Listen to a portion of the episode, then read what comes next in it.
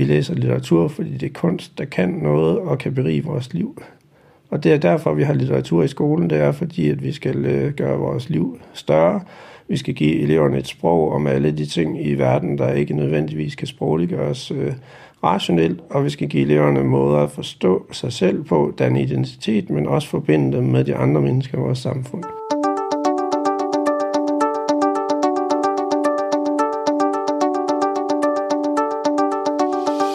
Dette er andet afsnit i en serie af tre, hvor en lærer, en lektor fra læreruddannelsen og en professor i uddannelsesvidenskab bidrager med kommentarer til den norske litteratur- og literacy-forsker Sylvie Pennes artikel Literacy, litteraturundervisning og en skole for alle.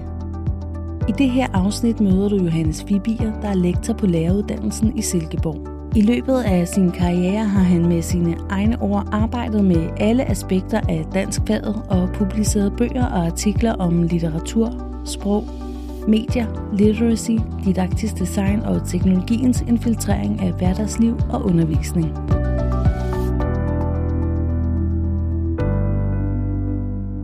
I sin artikel knytter Sylvie Penne literacy-begrebet til den amerikanske literacy-forsker James Paul G's skæld mellem primær og sekundær diskurser. Sylvie Penne bruger skældet til at forklare, hvorfor nogle elever får mere ud af skolens undervisning end andre. Og hun sætter med G også undervejs i sin artikel lighedstegn mellem literacy og mestringen af den sekundære diskurs. Johannes Fibier fortæller. James Paul G. har jo lavet et skæld mellem primær og sekundære diskurser, og det vedrører, hvordan man øh, taler i hjemmet, og hvordan man taler i det omgivende samfund. Primære diskursen hører altså til den primære socialisation, når barnet er hjemme i privaten, og når vi er ude i det offentlige rum, for eksempel i skolen eller i andre områder af samfundet, så er vi så i den sekundære diskursverden, som er præget af den sekundære socialisation. Dette skille er ret almindeligt og kan også ses hos Basil Bernstein og andre uddannelsesforskere, så det er på sin vis et relevant skæld. Desuden så bygger James Paul G. på Stephen Krashen, som er en øh, sprogforsker, der har arbejdet med tilegnelsen af andet sprog, blandt andet ud fra erfaringer fra Kanada og USA. Og øhm, Crashen har jo sådan en idé, at man lærer mest af at få et sprogbad og ved at få en direkte tilegnelse af sproget, frem for at man formelt sidder og træner sproget ved hjælp af drilløvelser eller ved at øhm, øve sig på ramser eller grammatiske spørgsmål. Og det kan han jo til en vis grad have ret i, Stephen Crashen. Men den danske forskning i dansk som andet sprog, som kom i 90'erne med Karen Lund og forskellige andre, øh, skød Crashen ned, når det kom til øh, faktiske erfaringer fra Danmark. Fordi at det er ikke nok for to sprog sproget bare at blive ved med at tale det sprog, de taler derhjemme. For så ender de med at komme til at tale et perkerdansk, øh, forstå mig ret. Perkerdansk vil sige, at man ikke mestrer sprogets grammatik, men er i stand til at kommunikere øh, forståeligt i kontekster. Så Crashens øh, udgangspunkt, at man helst skal lære uden at øh, være udsat for undervisning, er altså problematisk, men har selvfølgelig også noget på sig, at det omvendte heller ikke er godt, nemlig øh, kun formel undervisning. Så derfor, når vi så går tilbage til G og hans anvendelse af crashing, så er det jo, at øh, han siger, at i primærdiskurserne, der tilegner vi os sprog ud fra en naturligt input og et sprogbad. Når vi er sekundære diskurser, så skal vi lære det i skolen, for eksempel the hard way. Og hvad har det med litteraturundervisning og skolens øh, måde at håndtere literacy på? Det har ret meget at gøre. Man kan sige, at øh, de er blevet overhalet af den teknologiske udvikling, så når eleverne er i deres egen livsverden, så er de forbundet med verden øh, ved hjælp af teknologi. Så eleverne spiller også Fortnite eller Minecraft. Eleverne ser videoer på YouTube. Eleverne er på sociale medier. De er på chatten. Og det vil sige, at de øh, kommunikerer ind og ud af de to rum. Og det vil sige, at skælden mellem en primær og en sekundær diskurs er for længst blevet voldsomt filtreret ind i hinanden, og dermed også til en vis grad ophævet. I forhold til litteraturundervisning er det klart, at vi ikke kan nøjes med den primære diskurs, fordi så vil vi lave helt ukvalificeret litteraturundervisning. Sylve Penne indleder sin artikel med at konstatere, at uligheden øges i det norske uddannelsessystem, og artiklen kan læses som en kortlægning af mulige sproglige og sociokulturelle årsager til uligheden. Johannes Fibier siger, Når vi går ind i det fysiske klasserum, så er der stor forskel på elever, men forskellen går ikke kun på socioøkonomiske variable. Forskellen går også meget på diagnoser eller ikke diagnoser. Den går på etnicitet og integration på den ene side, og på nogle danske familier, der fungerer i skiftende grad. Så har man en ambition om, at skolen skal løse samfundets ulighedsproblemer, så øh, er skolen spændt hårdt for, fordi eleverne har vidt forskellige kognitive forudsætninger og diagnoser at slås med, og eleverne har vidt forskellige socioøkonomiske baggrunde, og dermed forskellige kulturelle kapital i Bourdieu's øh, forstand. Så derfor bliver man nødt til som skole at kompensere i en vis grad, men vi kan ikke tage uligheden af samfundet væk ved at lave et magisk greb i skolen, og det lægger Penne en smule op til i sin artikel, og det kan vi ikke. Vi har en regering, der i Danmark arbejder for at skabe større ulighed, og det vil sige, at regeringen vil gerne lette topskatten, og samtidig har den sat kontantydelser og integrationsydelser ned, og det vil sige, at målet er at øge uligheden. Og hvis vi har en regering, der arbejder for at skabe større ulighed og dermed dynamik i samfundet, så kan skolen ikke lukke hullet øh, bare sådan lige. Sådan fungerer undervisning ikke. Så den ulighed, der er i samfundet udenfor, og som vokser disse år, den vil selvfølgelig også synliggøre sig i skolen, og skolen kan til en vis grad kompensere, men ikke lukke hullet. Til gengæld er der heller ingen, der kan forestille sig et øh, samfund, hvor alle er 100% lige, for sådan et socialistisk øh, utopia findes ikke i virkeligheden. Så det man så må gøre, det er at forholde sig til, hvad gør vi så i skolen med at undervise i litteratur, hvordan håndterer vi tekster, hvordan håndterer vi literacy, når vi nu har et samfund, der per definition er fyldt af uligheder og uretfærdigheder, og hvor vi har forskellige forudsætninger med etnicitet og sprog og med socioøkonomiske variable. Som et bud på, hvordan modersmålsundervisningen kan give forskellige artede elevgrupper magt over sproget, og måske dermed over deres liv, henter Sylvie Penne et begreb hos den amerikanske litteraturteoretiker Robert Scholes. Han har udviklet begrebet textual power. Til det tilføjer Johannes Vibier. Hvis man skal tage øh, denne her Robert Scholes tænkning ind i klassen, og det synes jeg Penne gør rigtig fint, så skal man tænke over at skabe et flerstemmigt klasserum, hvor der er plads til, at man kan have forskellige måder at se på verden på, og læreren skal også øh, stilisere, at der bliver øh, mulighed for at forstå tekster fra forskellige vinkler og med forskellige arbejdsformer. Så der er intet til hinder for at arbejde produktivt med at skrive eller lave drama eller film, samtidig med at man også arbejder med at læse og fortolke.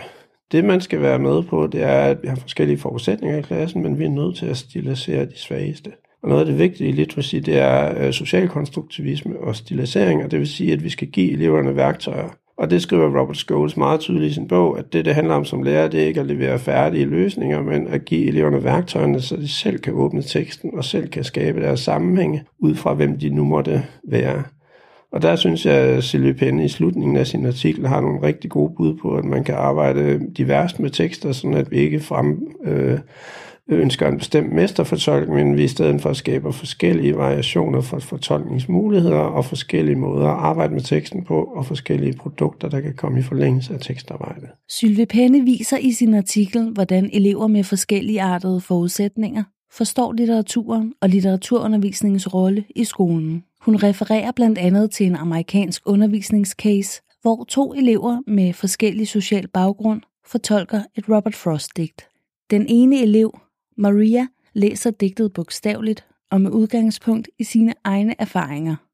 Den anden elev, Mary, læser digtet med udgangspunkt i et kulturelt schema, hvor de konkrete detaljer og handlinger i digtet forstås som metaforer for mere universelle temaer. I en dansk didaktisk kontekst kan man også sige, at Mary læser med fordobling. Penne gør også opmærksom på, at elever som Maria klarer sig dårligere end elever som Mary gør i skolen. Johannes Fibier har sin daglige gang på læreruddannelsen i Silkeborg, og han fortæller om et besøg på en skole, hvor hans lærerstuderende var i praktik. Skolen hedder Sølleskolen, og man skulle tro, det var en overklasseskole med det navn, for den ligger faktisk tæt på en, en sø og har en meget flot nybygget arkitektur. Men skolen er Silkeborgs eneste andensprogsskole, hvor over halvdelen af eleverne er tosproget, og er således øh, en skole, hvor der er meget diversitet øh, på mange parametre. Jeg var inde og se en undervisning i 8. klasse, hvor der var, at øh, eleverne skulle læse en tekst af Jesper Wungsung. Den hedder Catwalk. I novellen er der nogle øh, kvinder, som meget gerne vil score den lækre fyr, der hedder Leo, og øh, han er lidt løveagtig, som navnet indikerer og derfor får de lavet plastikimplantater. Så en pige får en pumahale, en øh, anden får nogle bestemte øh, lækre ører fra et øh, kattedyr, og en får antilopehår. Alt sammen for at imponere lækre og leve, så man kan score den største løve på savannen. Eleverne skulle nu læse den her tekst og forstå, hvad er det for nogle processer, som sker hos øh, de to piger, vi følger i novellen. Og det kunne eleverne sagtens finde ud af. Så eleverne læste ikke teksten bogstaveligt og tænkte, at den handler om implantater med, med dyr, som må være det nye. De læste teksten, som om den handlede om lavt selvværd, og hvad man gør for at øh, kompensere for lavt selvværd ved at få plastikoperationer. Så de kunne altså sagtens læse teksten med fordobling øh, og for at stilisere det, så lavede mine øh, studerende øh, en række øvelser med eleverne, hvor de øh, sad på øh, gulvet alle sammen i en rundkreds, og så var der en bold. Og til, øh, spillet fungerer på den måde, at en elev, der havde svaret på et spørgsmål, rullede bolden hen til en anden elev, og så svarede eleven på, der fik bolden så på et nyt spørgsmål, øh, som var til teksten. Og på den måde blev der voldsom interaktion, så der ikke var en elev, der var toneangivende, men alle deltog i øh, fortolkningen af denne tekst, og denne her øvelse hedder at spille litteraturbold. Det, at man sad på gulvet og ikke ved sin stol, det, at man sad øh, og kunne se hinanden i øjnene, og man havde det her øh, spillelement med, hvis tur bliver det, det ved jeg ikke, for det ved kun den, der har bolden, skabte en dramaturgi, der brød med et normalt klasseundervisningssetup, og jeg er sikker på, at Robert Scholes ville øh, kunne lide denne øvelse, fordi den nedbrød klasserum med struktur og skabte en anden type interaktion. Da jeg gik hjem fra timen, så øhm, skulle jeg selvfølgelig også vurdere, om de havde lært noget, og i en anden del af timen skulle de øh, pege på novelletræk i novellen, de skulle øh, kortlægge fortællestrukturen, og de skulle øh, også til sidst øh, skrive en ny slutning på teksten. Og dermed kunne vi se, at vi kom bredt rundt i øh, øh, noget, der er vigtigt fagligt i forhold til at arbejde med noveller, og især når vi er i 8. klasse, hvor vi skal øh, øh forberede eleverne til 9. klasses øh, afgangsprøve. Så i en divers elevgruppe bliver man nødt til nogle gange at arbejde med forskellige elementer, så vi giver de elever, der ikke har sprog for deres primære øh, socialisation, et sprog, som de kan håndtere tekster med. Dette sprog kræver en lærer. Så det grunden til, at der er en lærer i klassen, det er, fordi læreren kan stilisere og stimulere de processer, og også retningsanvise og korrigere, hvis eleverne kommer på gale veje. Så min elev måtte nogle gange, eller min studerende måtte nogle gange gribe ind øh, og, og sige, at det der det er ikke helt rigtigt, men man kan sige det på en lidt anden måde, eller øh, nogle gange øh, lave klasseledelse, så der ikke øh, skete nogen øh, uheldige ting i undervisningen. For eksempel det at få eleverne fra bordene ned og sidde på gulvet, der kunne der hurtigt gå hat og briller i undervisningen, så det kræver klasseledelse. Penne sætter som nævnt tidligere lighedstegn mellem beherskelsen af sekundærdiskurser og literacy-kompetence. Literacy-kompetence bliver normalt forstået som relateret til læse- og skrivekompetencer, men i Pennes artikel knyttes literacy tæt sammen med litterær kompetence. At have litterær kompetence er at tilegne sig textual power, som Robert Scholes kalder det, og det er noget, børn skal lære i skolens litteraturundervisning. Johannes Fibier forklarer sammenhængen mellem litteratur og literacy på denne måde. Literacy og litteratur lyder næsten som det samme ord, og de har også en fælles rod, som handler om, at det er bogstaver, vi arbejder med. Så vi skal altså arbejde med at forstå verden gennem sprog, og literacy handler om at håndtere tegn. Disse tegn kan være multimodale, de kan være monomodale, de kan være skrift, de kan være grafik, de kan være animation, de kan være film, de kan være lyd. Så at håndtere tegn er det, vi gør med literacy. Vi gør noget med sprog. Det vil sige, at vi skal både kunne afkode og forstå sprog, men vi skal også kunne producere sprog, og vi skal også forstå sprog i kontekster. Den store gevinst ved literacy er, at man ser sprog i kontekster. Så det vil sige, at sprog ses aldrig som noget isoleret, men som noget, der er verdensvendt og en del af måderne at forholde sig til og være i verden på. Det gør litteratur også. Litteratur handler om at være i verden på nogle bestemte måder, og sprogligt gør det på nogle bestemte måder. Litteratur er dermed en delmængde af literacy, men literacy rummer rigtig meget andet, som ikke er litteratur. Det kunne for eksempel være instruktioner og vejledninger og sagprosa og avistekster og hele den medialiserede verden. Og dog, for lige så snart vi kigger på de her faktive tekster, så ser vi, at der er fiktionalitet inde i dem. Så vi opdager, at selv når der er, vi står og laver noget videnskabeligt, i fysik, så er der narrativer. Selv når der er, vi laver problemregning i skolen, så er der sørme små scenarier, vi skal afkode og forstå. Og selv når vi har biologi, så er der en fortælling, som handler om, hvordan dyr evolutionært tilpasser sig. Så literacy er på sin vis øh, et element, der forbinder alle tingene, også de faktive genrer med de fiktive. Så når man i øh, uh, Silvia Pens uh, artikel uh, laver et skæld mellem fiktiv og faktiv læsning, som kan være delvist rigtigt, så er denne udvikling, uh, eller denne forståelse i hvert fald blevet løbet over ende af en række genrer, hvor der man blander fiktion og fakta på nye måder. I gamle dage troede man, at faktive tekster var savprosa, og det var noget, der omhandlede sagsforhold i den virkelige verden, der er navnet. Og så troede man, at litterære tekster var fiktion, det vil sige noget, der var fundet på. Denne opdeling øh, var øh, rigtig, da jeg gik i skole, men forkert i dag. Man blander genre på kryds og tværs, og i litteraturen har vi fået voldsomt mange blandingsformer, hvor der indgår faktive og fiktive elementer sideordnet. Samlet set giver Sylve Pinde et bud på, hvad der er litteraturundervisningens rolle, og hvad læreren kan forsøge at gøre, for at flere elever bliver inkluderet i denne undervisning. Johannes Fibier har også tænkt over, hvorfor vi har litteraturundervisning i skolen. Vi læser litteratur, fordi det er kunst, der kan noget og kan berige vores liv. Og det er derfor, vi har litteratur i skolen. Det er fordi, at vi skal øh, gøre vores liv større. Vi skal give eleverne et sprog om alle de ting i verden, der ikke nødvendigvis kan sprogliggøres øh, rationelt. Og vi skal give eleverne måder at forstå sig selv på, den identitet, men også forbinde dem med de andre mennesker i vores samfund. Og her kan litteratur noget unikt, fordi at litteratur rummer fortolkninger af det at være menneske, og det at øh, eksistere i forskellige livsvilkår. Den anden side af litteratur er det kunst, der lavet ord, og det vil sige, at det også er en slags sprog, der er øh, et særsprog, og det vil sige, at man møder et sprog i litteraturen, der er forskelligt fra hverdagssproget. Og der bliver vi nødt til at lære eleverne nogle håndværksmæssige ting, for at de kan komme ind i den sproglige særverden, som et digt er, eller et drama er, eller et filmmanuskript er. Og det kan man ikke erhverve på egen hånd, fordi hvis vi går tilbage til øh, vores udgangspunkt med G's øh, forståelser af primær socialisation og sekundær socialisation, så kan man ikke i hjemmet erhverve øh, den sprogbrug, der er nødvendig for at kan forstå det særsprog, der for eksempel er i poesi. Her er man nødt til at have en lærer, der kan stilisere og hjælpe eleverne.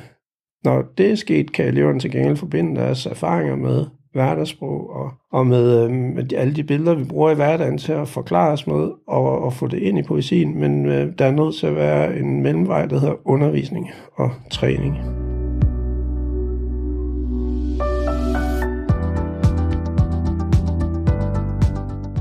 Du har lyttet til en podcast produceret af Siri Bunde for Nationalt Videnscenter for Læsning.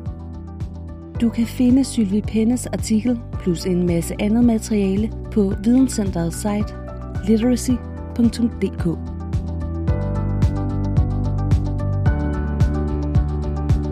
Du kan hente alle centerets podcasts på videnomlæsning.dk eller lytte til dem i din foretrukne podcast-app.